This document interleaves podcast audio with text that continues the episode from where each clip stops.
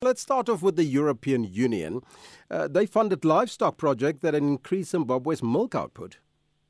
It, it's a very big story, and, and it's a big story of small numbers, Elvis, because investing in livestock in Zimbabwe, which which is which is about what thirty nine thousand or so uh, head of cattle, it's it's it's a it's a big step. And to illustrate this investment, by helping the farmers with their livestock feed increase the production of milk in that country by about 1.2 million liters to over 20, uh, around 22 million liters. But to put it in perspective, Elvis, in 1990, when Zimbabwe was at its peak of production, or at its peak production, it was producing 260 million liters of milk a year. So that is not even a tenth of what the country was able to produce, but at least increasing it by 5.8% in one quarter tells you that maybe things are starting to move in the right direction.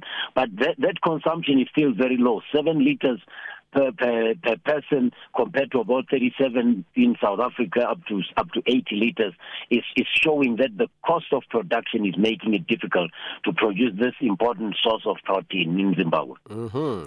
And in Nairobi, Kenya, Equity has introduced its e- Equity Virtual Assistant, the bank's chat banking platform on social media platforms including WhatsApp, Facebook, Messenger, and Telegram.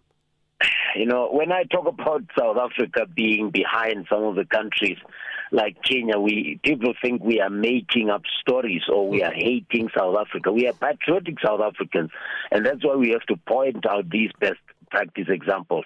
Remember that Equity Bank is that bank run by James Mwangi, twice the Financial Times African Banker of the Year and the former Ernst Young World Entrepreneur of the Year. So he's no joke. He turned it around as a collective savings scheme into a world-class bank, which goes just about everywhere. Where many banks don't think of going, they already are moving in. So by being very technologically savvy, they are responding to the needs of what the world of banking requires. Remember, banking is about sharing information, it's about updating your balance.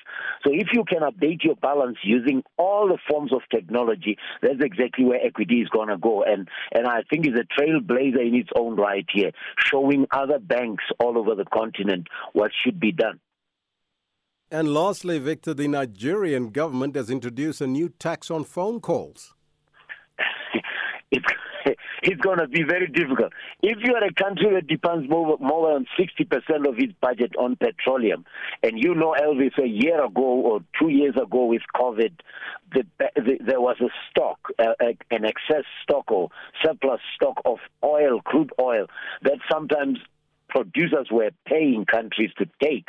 Nigeria is facing a real crisis now, and until we have recovered to full production, we're going to be struggling. Here in South Africa, when a petrol price goes up, we complain because we use it as a, as an input.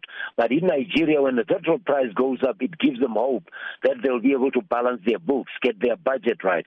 So it is going to be a very tough one until the oil price returns to what they used to be, what the country used to be familiar with, and I don't think it will get there in any time anytime soon. So in the meantime, they're going to be introducing all kinds of things.